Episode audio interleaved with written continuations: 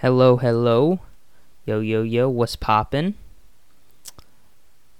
Another episode. Um, recording this like super late at night. It's past midnight. It's the 27th of September. But this episode is gonna be up. I think the first um the first full week of October. Yes. So that's cool. Um, I wanted to real quick before we get in, we get into the topic that I really want to cover in this episode.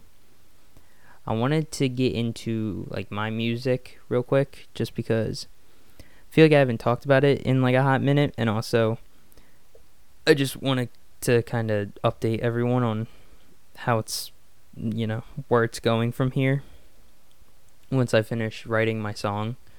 But um I I decided after um listening to Machine Gun Kelly's new album Tickets to My Downfall and other, you know, just listening to some like older music from in like the pop punk genre that my music is most likely going to end up falling in that category. It's most likely going to be like pop punk music.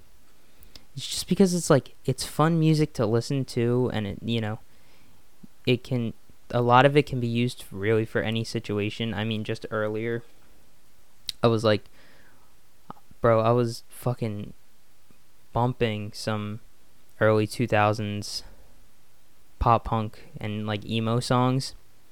Just, I was, bro, I was jamming the fuck out. Like, it was so, it really is like so much fun. I'm, I, cause I made a playlist in my, uh, in my phone to just fucking crush it too. If um if anyone wants to replicate the playlist because it's not like too too big, but I was just like, you know, something that'll like get me through a little bit of the night because it's just fun.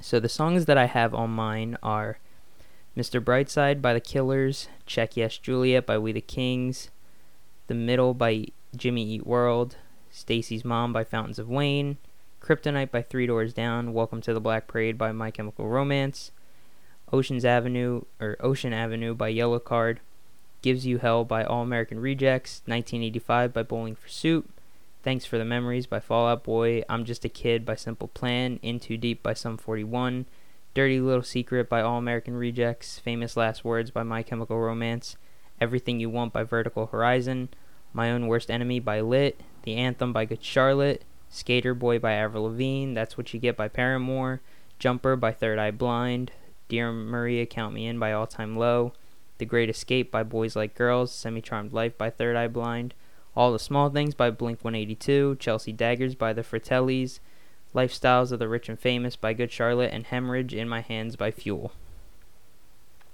So it's 27 songs. It's about an hour and a half long. So, you know, if you want to fucking rock out to some early 2000s pop punk, those are there's some good songs to start out with in my opinion. But um anyway, yeah, that's just it's most likely where my music's going to go in that realm of, you know.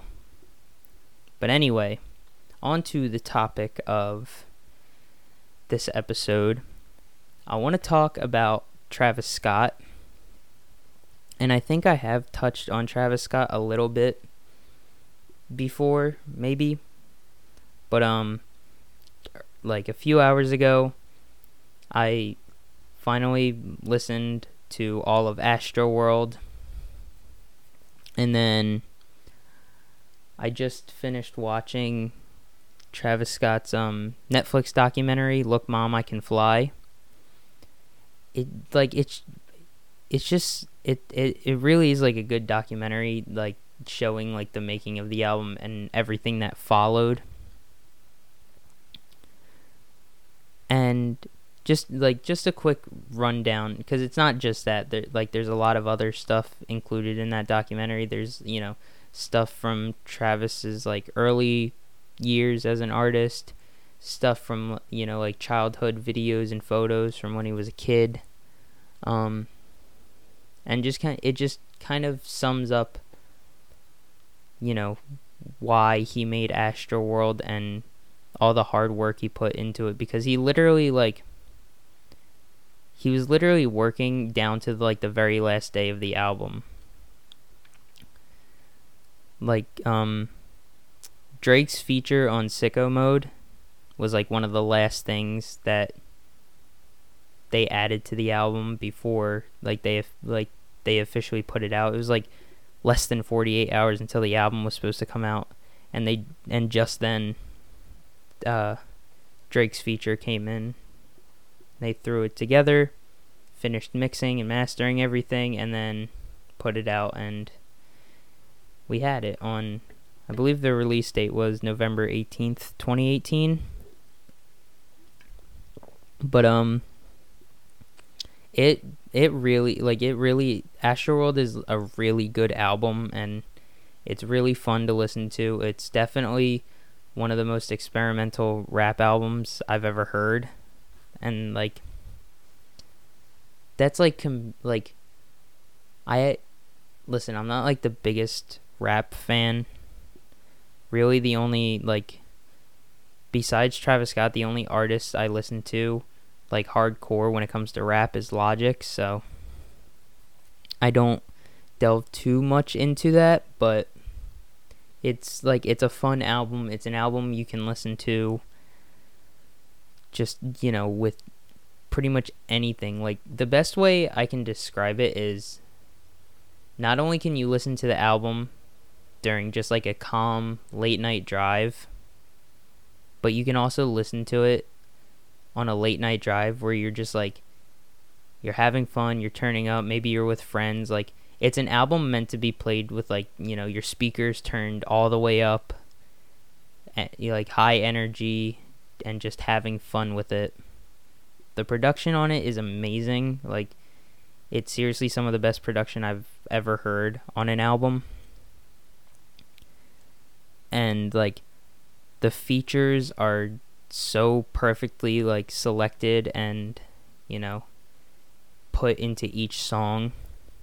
Like the best um the best song that i feel like you can really use off the album to like demonstrate how well everything goes together is skeletons which has features from kid cudi and Stevie Wonder, who plays the harmonica towards the end of the song, and then it has production from Tame Impala, which I mean, like, would do you like? Did anyone ever think that they would hear something like that? Like those names all put together: Travis Scott, Tame Impala, and Stevie Wonder, and then like songs like "Stop Trying to Be God," like um, James May. That's wait, John Mayer. That's it. John Mayer helped write that song. It's like how like how do you get so many like huge names on one album? Like it's honestly insane. And it's definitely like it's definitely Travis's best album. I know some people have like some people like kind of argue like between Astroworld and Rodeo his debut album, but I think for sure it's Astroworld, and it's not by a long shot, but it's definitely like there's definitely a jump in production and you know rhyming and rapping from Rodeo to Astroworld. Because like um Rodeo was that you could definitely tell like how much production went into that album, especially with it with like a lot of help in the album coming from like Kanye West who has been in the game for like over 20 years at this point probably. I'm not sure exactly, but like some like such a hip hop veteran like Kanye helping with Travis's like debut album is insane. And it's like the mixtape he put out before Rodeo came out, days before Rodeo, is just as good. Like that really is like another example of how well even early on he could, you know, prove himself to the rap game and kind of show where he belongs and that he deserves like a a spot in like rap history. But like the the documentary really showed a lot about Travis. Like I'd seen it before, but I didn't have any of the context of like hit all of his music. Like now, uh, the only thing I haven't listened to from his, his discography is his first mixtape, Owl Pharaoh.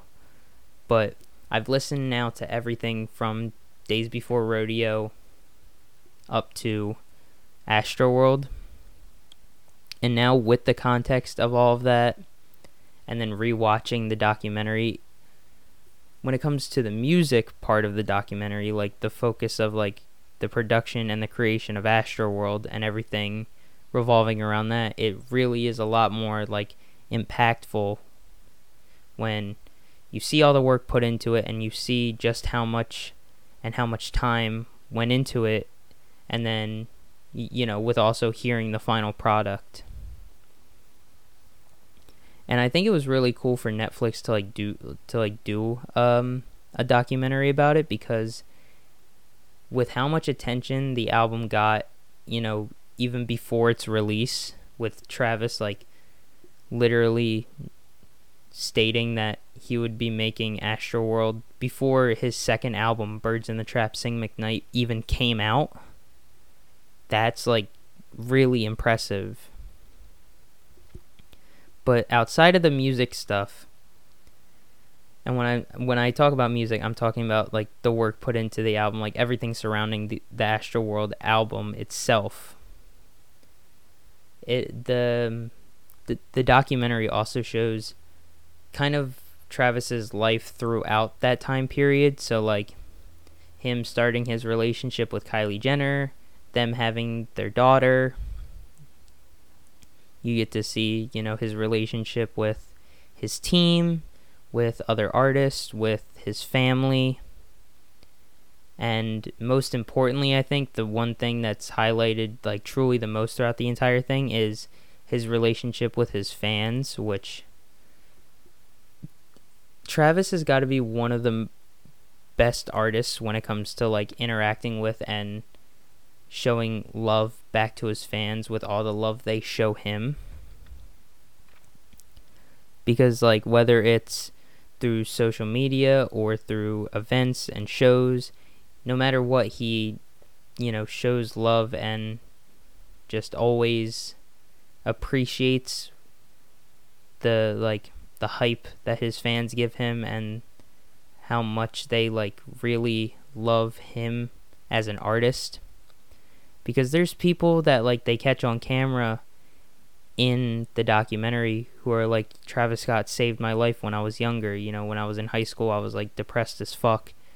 But listening to Travis Scott's music saved my life. Like that's like seeing that that's an important thing. That that's like a very endearing thing to artists.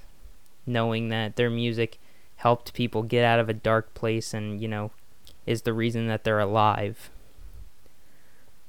And I think his shows like his like live performances really show his endearing and like caring side towards his fans because I believe it's it's one of his first I I think it's his release performance for Astroworld.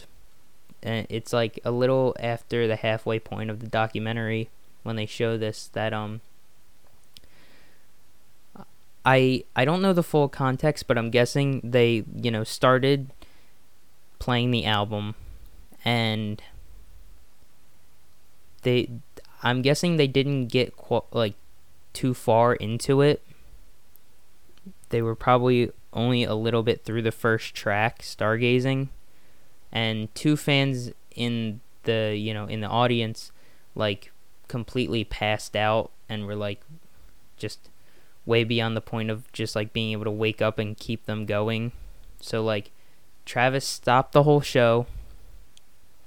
He got, you know, all the fans to carry them up towards the front so that paramedics could come in and wheel them off on stretchers. Like he cares about his fans.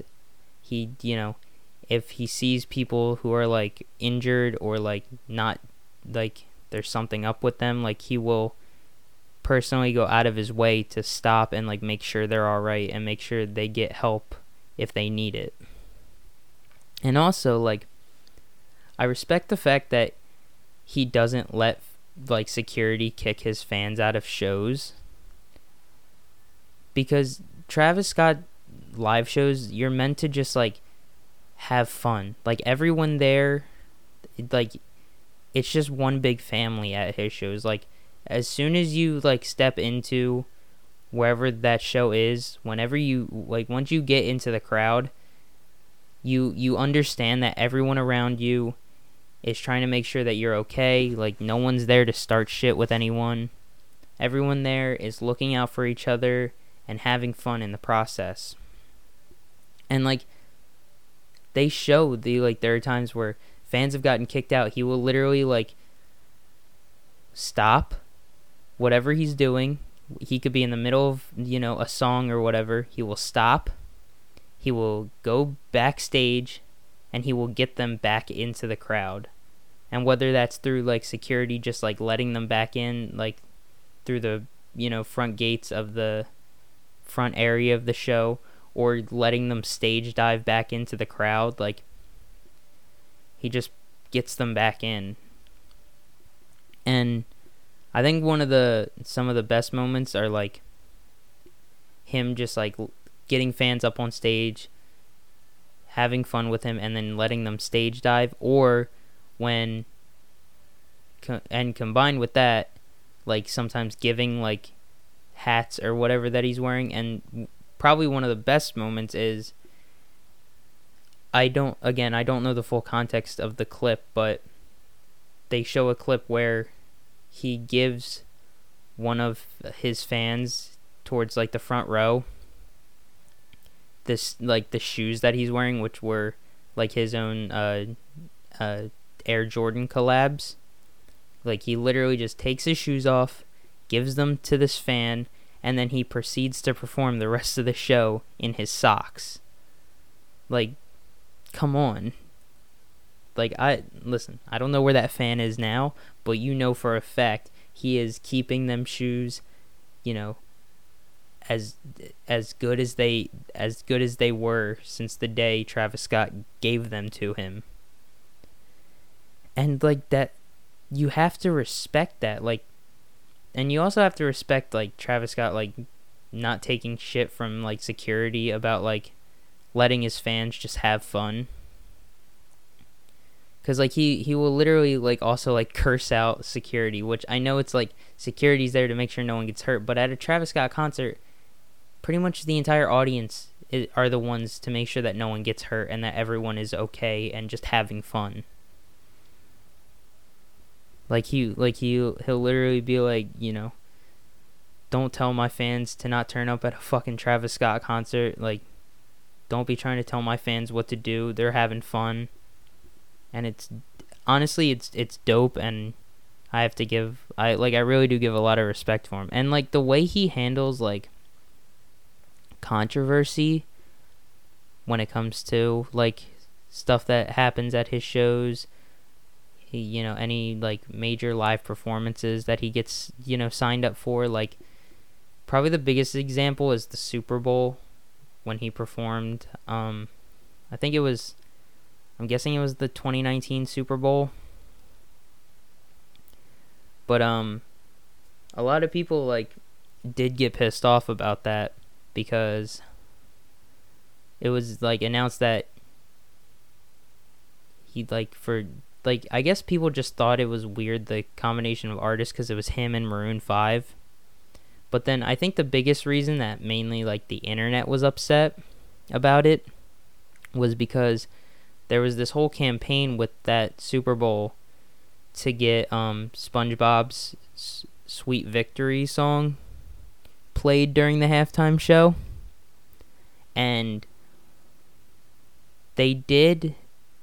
Techni- they technically did do that. Like the opening trumpets of Sweet Victory were played at the very beginning of the halftime show, and then they they led into Travis Scott performing Sicko Mode, which like it's that's not his fault, because uh, like I even saw when like after the Super Bowl, I saw a lot of people complaining like, "Oh, Travis Scott ruined it. Like, why do you have to come in? Why couldn't they just let Sweet Victory play?" Like, that's not his choice. That's that's the Super Bowl's choice. That's you know the people who like get all these things put together, like get all the acts put together and whatever else they add into it. That's their that's their fault for you know not letting it play out. But it's like who like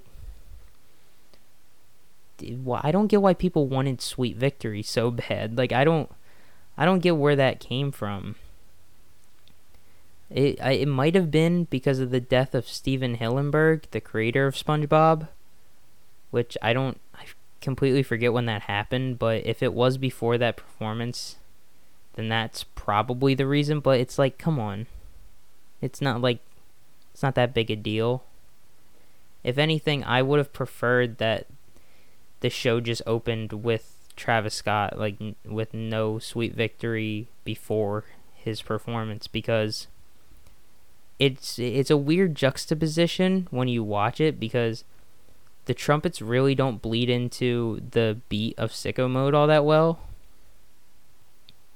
And maybe that's just a personal thing, but I just would have preferred if the show opened up like kind of, you know, slowly and you know the the music kind of builds up to sicko mode instead of you know starting with a SpongeBob song that bleeds into it and you know kind of opens it because it it was kind of used Sweet Victory was kind of used to replace um, Drake's opening verse of Sicko Mode because it went straight from the opening of Sweet Victory right into Travis's first verse on Sicko Mode, so personally for me it just really didn't fit. And then um this I I don't even really consider this like his con- one of his controversies. It's more or less just a controversy on on the end of the music industry when uh Astroworld lost Best Rap Album to Cardi B's Invasion of Privacy at the Grammys. Because, especially now after having heard the whole album, it it really doesn't it doesn't make sense why Cardi B won because Astroworld like it's so like it's so good it it 100% deserved to win and while a lot of people would say like, "Oh, like wouldn't uh, isn't a nomination just enough?" But it's like it truly deserved that win. Especially seeing through that documentary just how much hard work was put into the album. You know, it just it sucks that and it's like Cardi B's music is really not that good. Like, can we just be honest with us with with each other? Like it's not it's not good. It's not like it's not music that like you would just listen to to like enjoy. Like Travis Scott's music you could put on in the background of anything or while you're doing just about anything and you could still like be like bobbing your head to it while you're doing whatever you're doing Cardi B is like what like I I don't understand why anyone would just listen to her casually anyway. Like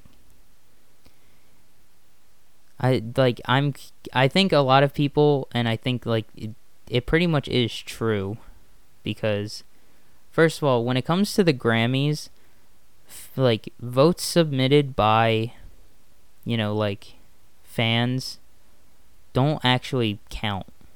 Like multiple people have confirmed this now, but fan votes don't count. They already have the winners pre-selected before the show like even airs. Like way before like they could have the they could have like once all the albums are out and everything for each category and once they've all been submitted to like be a Grammy nominated album for or song or whatever, they already have the winners picked out once they, you know, have all the submissions and all the nominations. So to me that just indicates that Cardi B only won because she she's a she's a woman. Like because think about it. If Cardi B didn't win because I I checked the list, like I checked who was nominated for best rap album that year. She was the only female nominated for best rap album. So if she didn't win, you would have had a lot of people calling the Grammys sexist, even though so many uh, so many female artists have won Grammys. So I don't get why.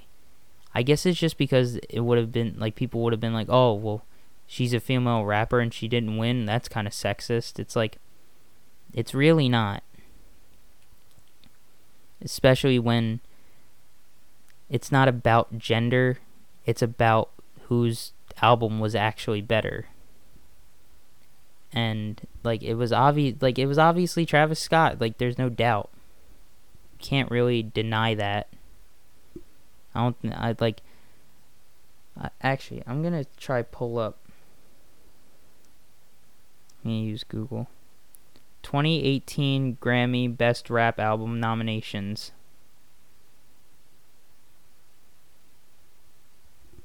The first two are Victory Lap and Invasion of Privacy. I have five answers in total.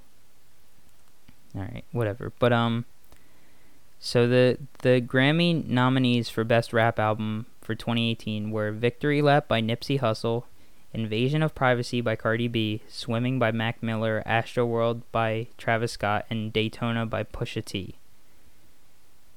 Let's be honest. Victory Lap, Swimming, or Astroworld should have won that nomination any of those three albums because Astroworld is just an amazing rap album. Mac Miller, he's a very versatile and amazing artist who like, you know, I, forget when he passed away, but I'm pretty sure it was before the Grammys, so that like if anything outside of Astroworld, Mac Miller should have deserved that win because like his his work is just like so amazing.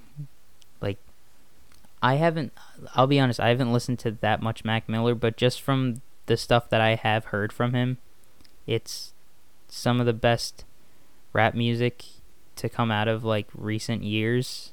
So and then like Nipsey Hussle, I mean, again, just another amazing artist. Pusha T is like, you know, whatever. It's like so and so, but I really think Astroworld Swimming or Victory Lap should have won over Invasion of Privacy.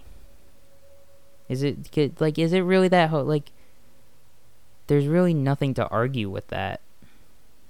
And I'm sure like a majority of like the rap community would agree with me on this that like Cardi B did not deserve that win. And really the only people that I like 100% think wouldn't agree are like, you know, Twitter and Instagram stands, which you guys already know my feelings on Stan accounts, but like that you re- like to be honest, let's like I'm sure the public opinion definitely has a sway on the industry about w- regarding who would win, but still, it's an executive decision made months in advance. So, and like I personally, I just don't think like this is how I view it. I don't think Cardi B really puts all that much into her music. Like it's very basic music. And also she's like said before that she doesn't give a fuck about her fans. She just cares about the money. like I don't get I really don't get how like people could still like put their full support behind her when she's admitted that she really doesn't give a fuck about her fans like you know enjoying her music even though without her fans she would be an absolute nobody and it's like there's so many other female rappers out there that are so much better than Cardi B.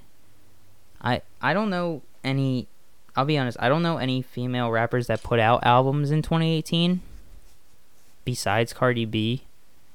But if there is one, that album probably deserved the nomination more than Cardi B. Like no matter who it was, it definitely like I feel like anything in comparison to Cardi B is a step up. Uh, it's a that uh, that's as simple as I can put that because it's just like it's nothing to argue with that. But so next to those two things, you know, Travis's relationship with his fans and his, you know, controversies with show oh i forgot to mention one of the biggest controversies is the time he got arrested after like after a show. I forget when it happened but i think it might have been 2017 but like one of his shows like apparently like caused such a disturbance that he got the like someone called the cops on him and he got arrested. Like and they show in the documentary it's like one of the first things they show they like his team tries to like escort him like as far away from the venue as possible before the police get there, but like they just barely are able to like get to cars and sh- like get to their cars and shit before the police show up. And then when the police do show up, they arrest Travis Scott, which is kind of bullshit because like how the fuck are you to call the police like on a pre-planned music venue. Like I don't get how that's how does that work? Like if I like do they just not like let people know in the area of wherever a show might be that there's going to be a live performance there? So there's probably going to be a lot of noise because if they don't, they probably should so that we could start a, we could avoid things like this. But I'm just saying like once concerts are like fully like going again, like once musicians can start touring again, like and Travis Scott announces a you know tour show like shows, I'm going to one. Because by then like I'll most likely be in college in Chicago, so I'll just be able to like go on my own. Or if, you know, I make friends while I'm there, I'll be able to go with them if they like Travis Scott. But I think one of the an, another one of the major things that Travis Scott that the documentary highlighted was Travis's relationship with uh, Kylie Jenner and their daughter Stormi.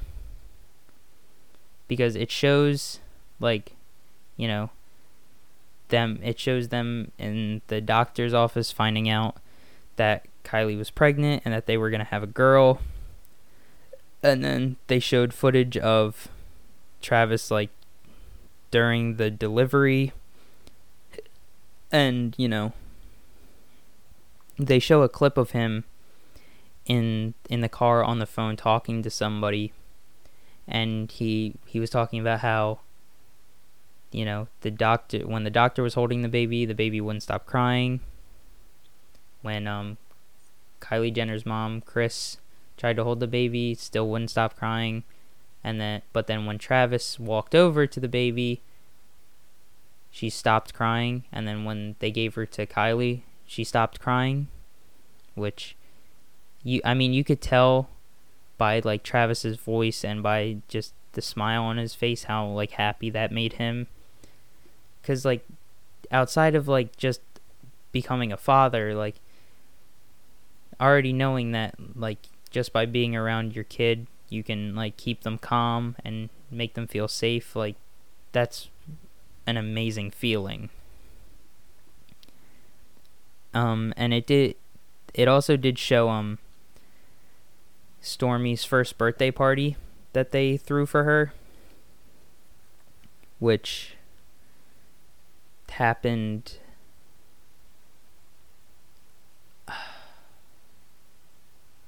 like not like a few months after Astroworld's release. And for like for her first birthday, they they got they rented out like a, a huge venue like a huge like building uh like a um a huge space and I guess kind of also theming her birthday party around Astroworld walking into the building, they had a giant inflatable head of Stormi, like in the same vein of the inflatable head of Travis on the cover of Astroworld, which I thought was, I thought that was both funny and cute because it's like, it's kind of ridiculous seeing like, you know, someone else's face kind of made into that same inflatable other than Travis's face. And then also it's just cute because, you know, at some point when Stormi's older, like she's to listen to all of Travis's music and, you know, she's to understand she while she's not to remember her first birthday when she looks back on like videos and maybe even, you know, when she watches that documentary at some point, she'll you know understand just how fun um Travis and Kylie like made her you know first birthday by doing stuff like that. And I mean every pretty much everyone was there at her birthday. It was mainly you know everyone it was mainly like a lot of the Kardashian Jenner family like they even made a point to show a clip of um Kanye and Kim showing up and just uh, it was it was just like a short clip of Travis and Kanye talking, but it was nice. You know, Kanye giving him congratulations for you know the Grammy stuff and number one album and Stormi's birth and her first birthday. So it was just nice to see and it really was sweet. Like I know everything going on with Kanye West when it comes to like what the media talks about him. It's not always like the nicest stuff, but it's nice to see those little moments that he's like, you know, just a genuinely nice dude. Um Yeah, I also, you know, I also want to talk about just how passionate Travis Scott fans are. I have never seen like I re- I really in all the in all the like fandoms that I've witnessed for different artists, I have never seen a fan base more dedicated and devoted to the artists that they look up to than Travis Scott's fan base because let me tell you, they really just like they really admire Travis on a personal level, not just like an artist level.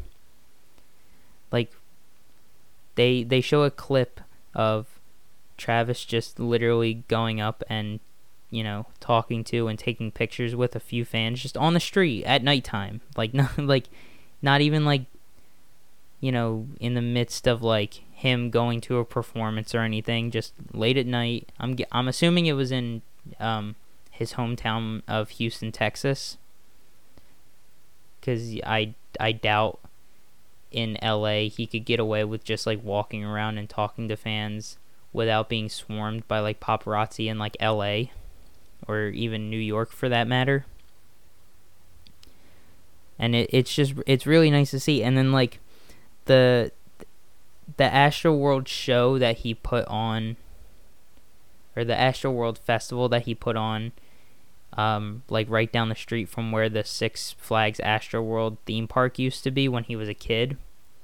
Like, bro, his fans were fucking breaking down the fences and the barriers that were blocking them from getting in early. Like, they literally tore the fences down and then just fucking sprinted past security to just get ready for the show. Like, it was nuts.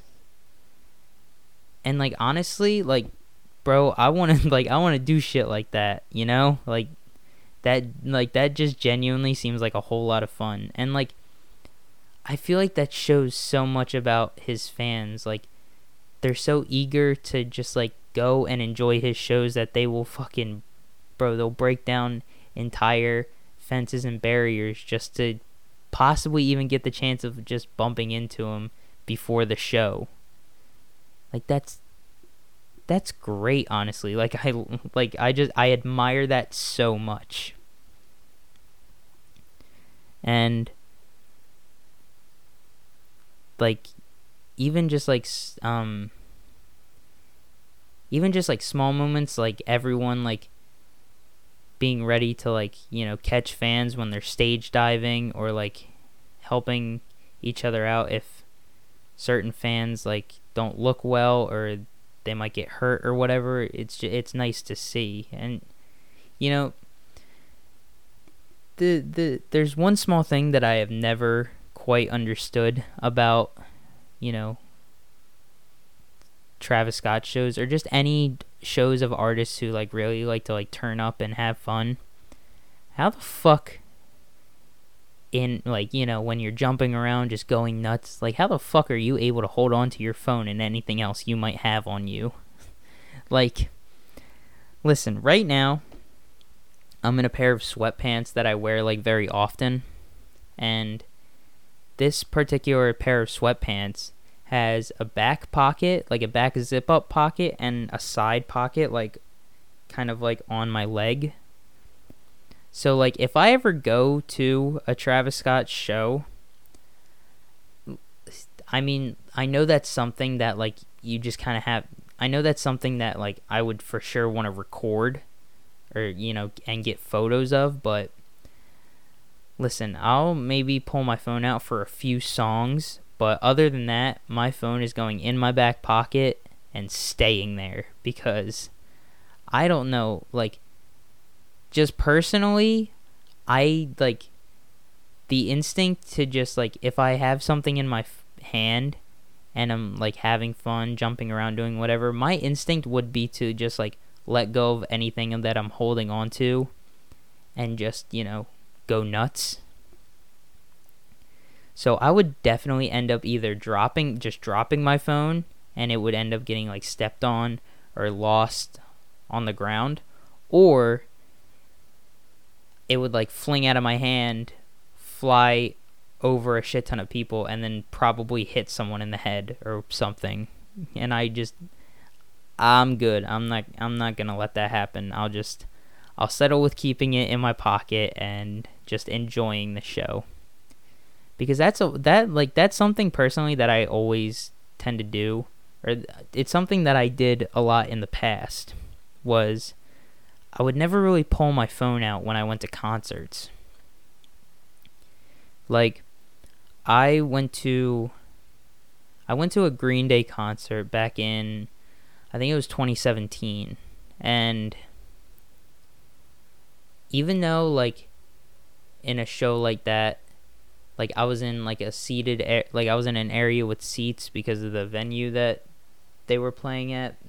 It was an outdoor venue, but there was a little area kind of like covered by a majority of like the venue's roof that had seats. And I was in that area. But like even then like just in case like I didn't pull my phone out to record anything. I just kept it in my pocket the whole time and just, you know, had my fun. But just but recently I have started like pulling my phone out during sh- and recording and taking pictures during shows. And the the last two shows that I went to are the two shows that I did at I when I went to the Logic concert in October and when I went to the 1975 concert in November which by the way that was like that was like really fun to do, like having two concerts to go to, you know, back to back months. Like it was it was they were spread out by a few, you know, maybe two two two and a half weeks. But it was still fun getting to like go to that Logic concert, have fun, and then like not that long after get to go to a 1975 concert. And I'll be honest, I almost didn't go to the Logic concert, and here's why. Because I know, you know, to anyone that knows me, that's like, Zach, why would you not go to a Logic concert? Like, he's one of your favorite artists. And I know, but the reason I almost didn't go is because around October, I got like super just like kind of depressed and like upset because I had like, you know, so here here's what happened and you know, this is this is kind of like I've kind of fully like ended the whole like Travis Scott topic just, you know, cuz that was just uh, in my head ever since like I like earlier this night like I just kind of had the idea to record and major for a majority of it talk about Travis Scott, but now I'm gonna move on to some other stuff. But it won't be too much because this I've already been recording for a little over 45 minutes. But um, so October of last year, I was just I was like really depressed, and the reason for that was because I like starting junior year of high school I like I got feelings for a girl that I had known for like a while and that um I had had feelings for her before back in like middle school. It was either middle school or freshman year of high school. And it didn't work out then and I don't I don't know why I thought it would be any different, but like I, you know, I like I went to homecoming with her and like I hung out with her a lot during this period and like I I told her how I felt and like we did a lot like we did a lot of we did a lot of shit like um you know like uh I was like going to hang out with her a lot. She came over my house one time to hang out because we were going to um this like haunted attraction thing um that night. But um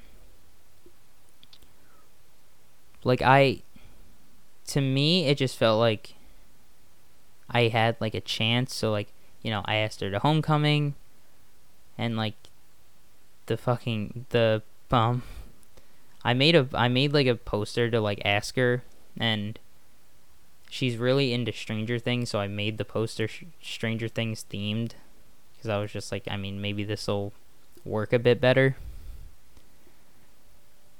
But um, we went to we went to homecoming, and like, even like going like even at homecoming, like I would just like. I felt like that it wasn't gonna work out, and I like I spent most of it just sitting out like I really wasn't doing much. Like I danced for a little bit and just like had my fun and then for the rest of it I was on the sidelines just doing absolutely nothing except talking to a few friends. And then like when I told her how I felt and like when she said like she because she like she I, I have to be honest she did like specify that like us hanging out wasn't like dates or anything. It was just like you know hanging out as friends. But i just didn't get that at the time. Like i thought it was like when we went to that haunted like attraction thing like that i saw that as a date. But um a bunch like you know a bunch of shit happened. We got into a pretty heated argument like that lasted like a few like a few weeks to be honest and then and it was like it was like late September, early October when this happened. So like, shit, when the time came around for like it was it was getting like very close to the Logic concert. Like I remember it was maybe like two weeks away. I like because I, I I went to the I went to that concert with my stepdad, but um. I, I, I remember one day going up to my grandma and being like, "Do you think, do you think my stepdad would be upset if I like, because I don't want to go to the Logic concert anymore?" And like I even like I even like asked my sister to see if like she would go with him so like the tickets didn't go to waste. But then I was like, you know what? Like at like this was probably like a few days before the concert happened.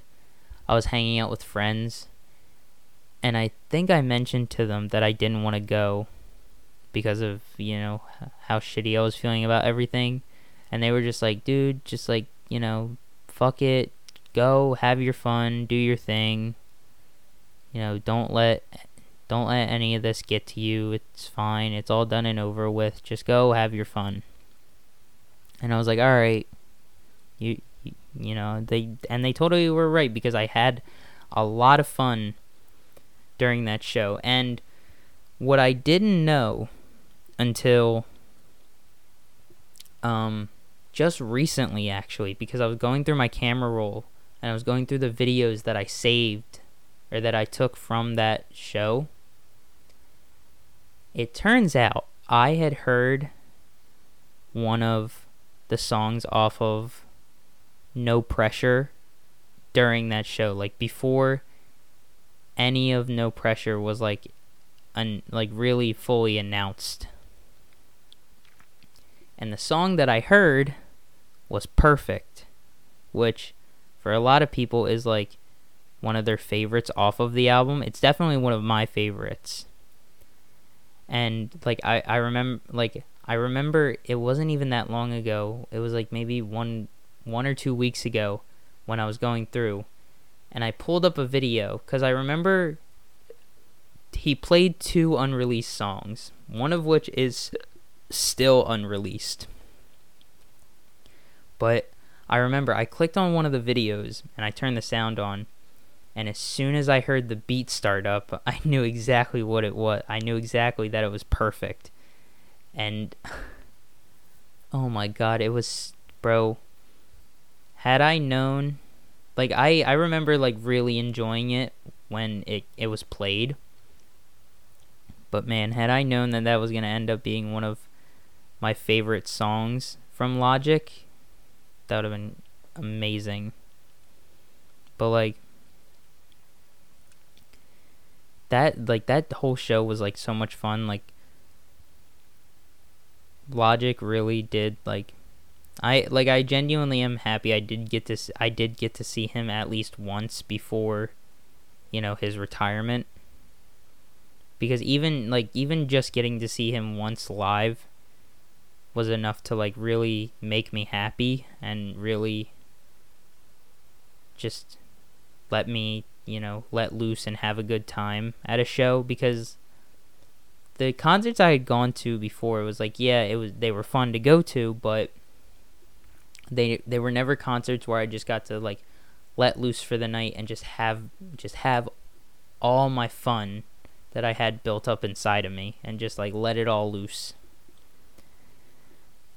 So, and then, you know, a few weeks later, I got to go to the 1975 concert, which that was a, a like that has got to be my favorite live show that I've ever gone to. And it has everything to do with not only Matty Healy's energy and the love that he sh- that he showed the entire audience, but also the visuals. Like I'm telling you, if if you are even just a casual fan of the 1975, you have to at least go to one of their shows because I promise you, seeing some of their songs performed live with the visuals that they use for those songs it will make you absolutely love them. Like I truly mean that. It is they're definitely like they definitely are some of the best live performers I've ever seen. And and then also like at that show I got to see them perform um one of their one of their one of the singles for Notes on a Conditional Form live. They played they played Frail State of Mind live for the first time ever. That was the first show where they had ever played it live. Like there was literally a show the night there was a show at the same venue the night before that I went. But at the show that I went to, they played Frail State of Mind for the first time live. And I I do have that on video and it honestly it really meant so much because that is one of my favorite songs by the 1975 so seeing it live just made me so happy that night. Like it it really just made my entire night just getting to see that one song performed live. And what I love about their show was that like they just got everyone going like right off the bat. Like the first thing that happened was um they played People. Their their single People from Notes on a Conditional Form. And if you've listened to that song and you know that song, it's just full on like hardcore rock. Like super guitar and drum driven. Matty Healy screaming his lungs out.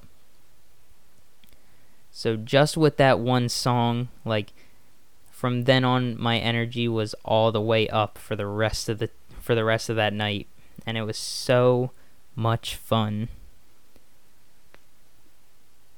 like when i when i tell you i've never like i truly have never seen at like at that point like being in a crowd i had never seen so many people just so energetic and so frenetic ever before like it really was amazing. And then like seeing like seeing them perform some of their like biggest uh songs li- like somebody else live that it's so so good. And actually during both the Logic concert and the 1975 concert I I cried during both shows. At the Logic show I cried when he did um 1 800 because that song is like definitely like that just because of the shit that I've you know been through and how I felt in a lot of times during my life especially recently like that song really has helped me so much. So like I I really just like I really just let it all out during that song. And then during the 1975, I cried when they performed I Always Want to Die Sometimes live because that song, like, really, that song, like, truly sums up how I have felt for a lot of, like, my teenage years. Like, just, just feeling like everything that you know I've gone through like my highs, my lows, everything, they all happen like it like it never always felt like it happened to me. It always kind of felt like it happened around me. So that's like that song really just hit me like very personally. So like again, it just I just let it all out and I just cried during that song and like there are a lot of 1975 songs that get me emotional and like uh, they're all in different ways but and like i really like i really can't wait for them to tour again because there are a lot of songs off of notes on a conditional form that i want to see them perform live. And i think the number one song that i want to see them perform live from notes is what should i say? Because that I feel like that song performed live will just carry a certain energy that I don't think I could ever feel with any other song, like ever performed live. Like there is something about that song that every time I hear it, I just like I almost go through like every emotion when I listen to that song. Like I really do. Because like that song in my opinion like that like I know a trend has been going around like a lot recently like people talking about what songs make you feel like the main character of you know your life. But that song has to be the one that really makes me feel like I am the main character. Like it really just it like it's not even about just like like I keep like there's nothing in it. Like the lyrics are very simple, so there's nothing really that I can like relate to my life other than maybe just like the title itself. Like what should I say? Like the amount of times I've had to ask myself that question throughout my life. I think that's the reason I connect with the song so much is just because the title invokes so many different memories of like you know what should i say t- you know to someone who i want to be friends with? What should i say to a girl i like? What should i say you know during this very heated argument that i'm in to like either defend myself or just try to get the argument to end? Like it all just very much it like just that title alone brings up a lot for me. So I really want to see it performed live. And I'm telling you, the day I go to a 1975 concert and that song starts, I guarantee you I will flip my shit. I will be the I will be the person in the crowd going the most crazy when that song plays. I can promise you that. Like I don't care like where I'm at in the crowd, I will be losing my shit. I will be dancing like nobody is a, like within 3 miles of me. I promise you that. And let me tell you, after both those shows, those two shows strained my voice the most. Like out of the out of the concerts that I've been to in my life, those two are the ones where my vocal cords were pretty much shot to shit from then until like so much later. And I feel like to be honest, I feel like the Logic concert more than the 1975 strained my voice because not only with the Logic concert was I, you know, just, you know, singing loudly, but I was also like, keep, I was also trying to keep up with Logic as he was rapping. So imagine like trying to rap really fast while also shouting really loud at the same time. You could imagine what that does to your voice. So it was definitely but the like they were both definitely worthwhile experiences that I am going to be grateful for because Logic has said that he wants to do like sh- he still wants to do shows but like cuz he said he's going to tour for no pressure but then after that he's going he's just going to do like very small venue shows like he used to like before he got like super big. And I'm 100% going to go to a show for no pressure. Like I I have to like cuz I already know I'm like if when he does perfect live, I already know the energy for that is going to be amazing and I'm going to have so much fun with it. And then, you know, I I really honestly hope he Uh, closes out that show. He closes out his no pressure show with obediently yours because while it isn't a song necessarily it's a speech by Orson Welles over you know a beat that I think he Logic produced himself. But I very much feel like that could be a chance for like for him to give like a closing monologue to his audience and it would just be really sweet. Like that honestly that would pr- that would probably get me to cry. Like it would probably get me to cry as much as I did when I like during his um his no pressure like release live stream that he did on Twitch. And like when the live stream was coming to a close like him thanking everyone and you know just showing his appreciation to everyone. Like him crying during that made me cry so. I'm like I I know if he if he does a closing monologue while obediently yours is playing in the background at the end of that show, I know I'm gonna be crying during that. Because whew, that's gonna that's hundred percent gonna hit me really really hard. Because it's like I discovered Logic only during 2017. Like I had known about him, but I that's when I really started listening to his music.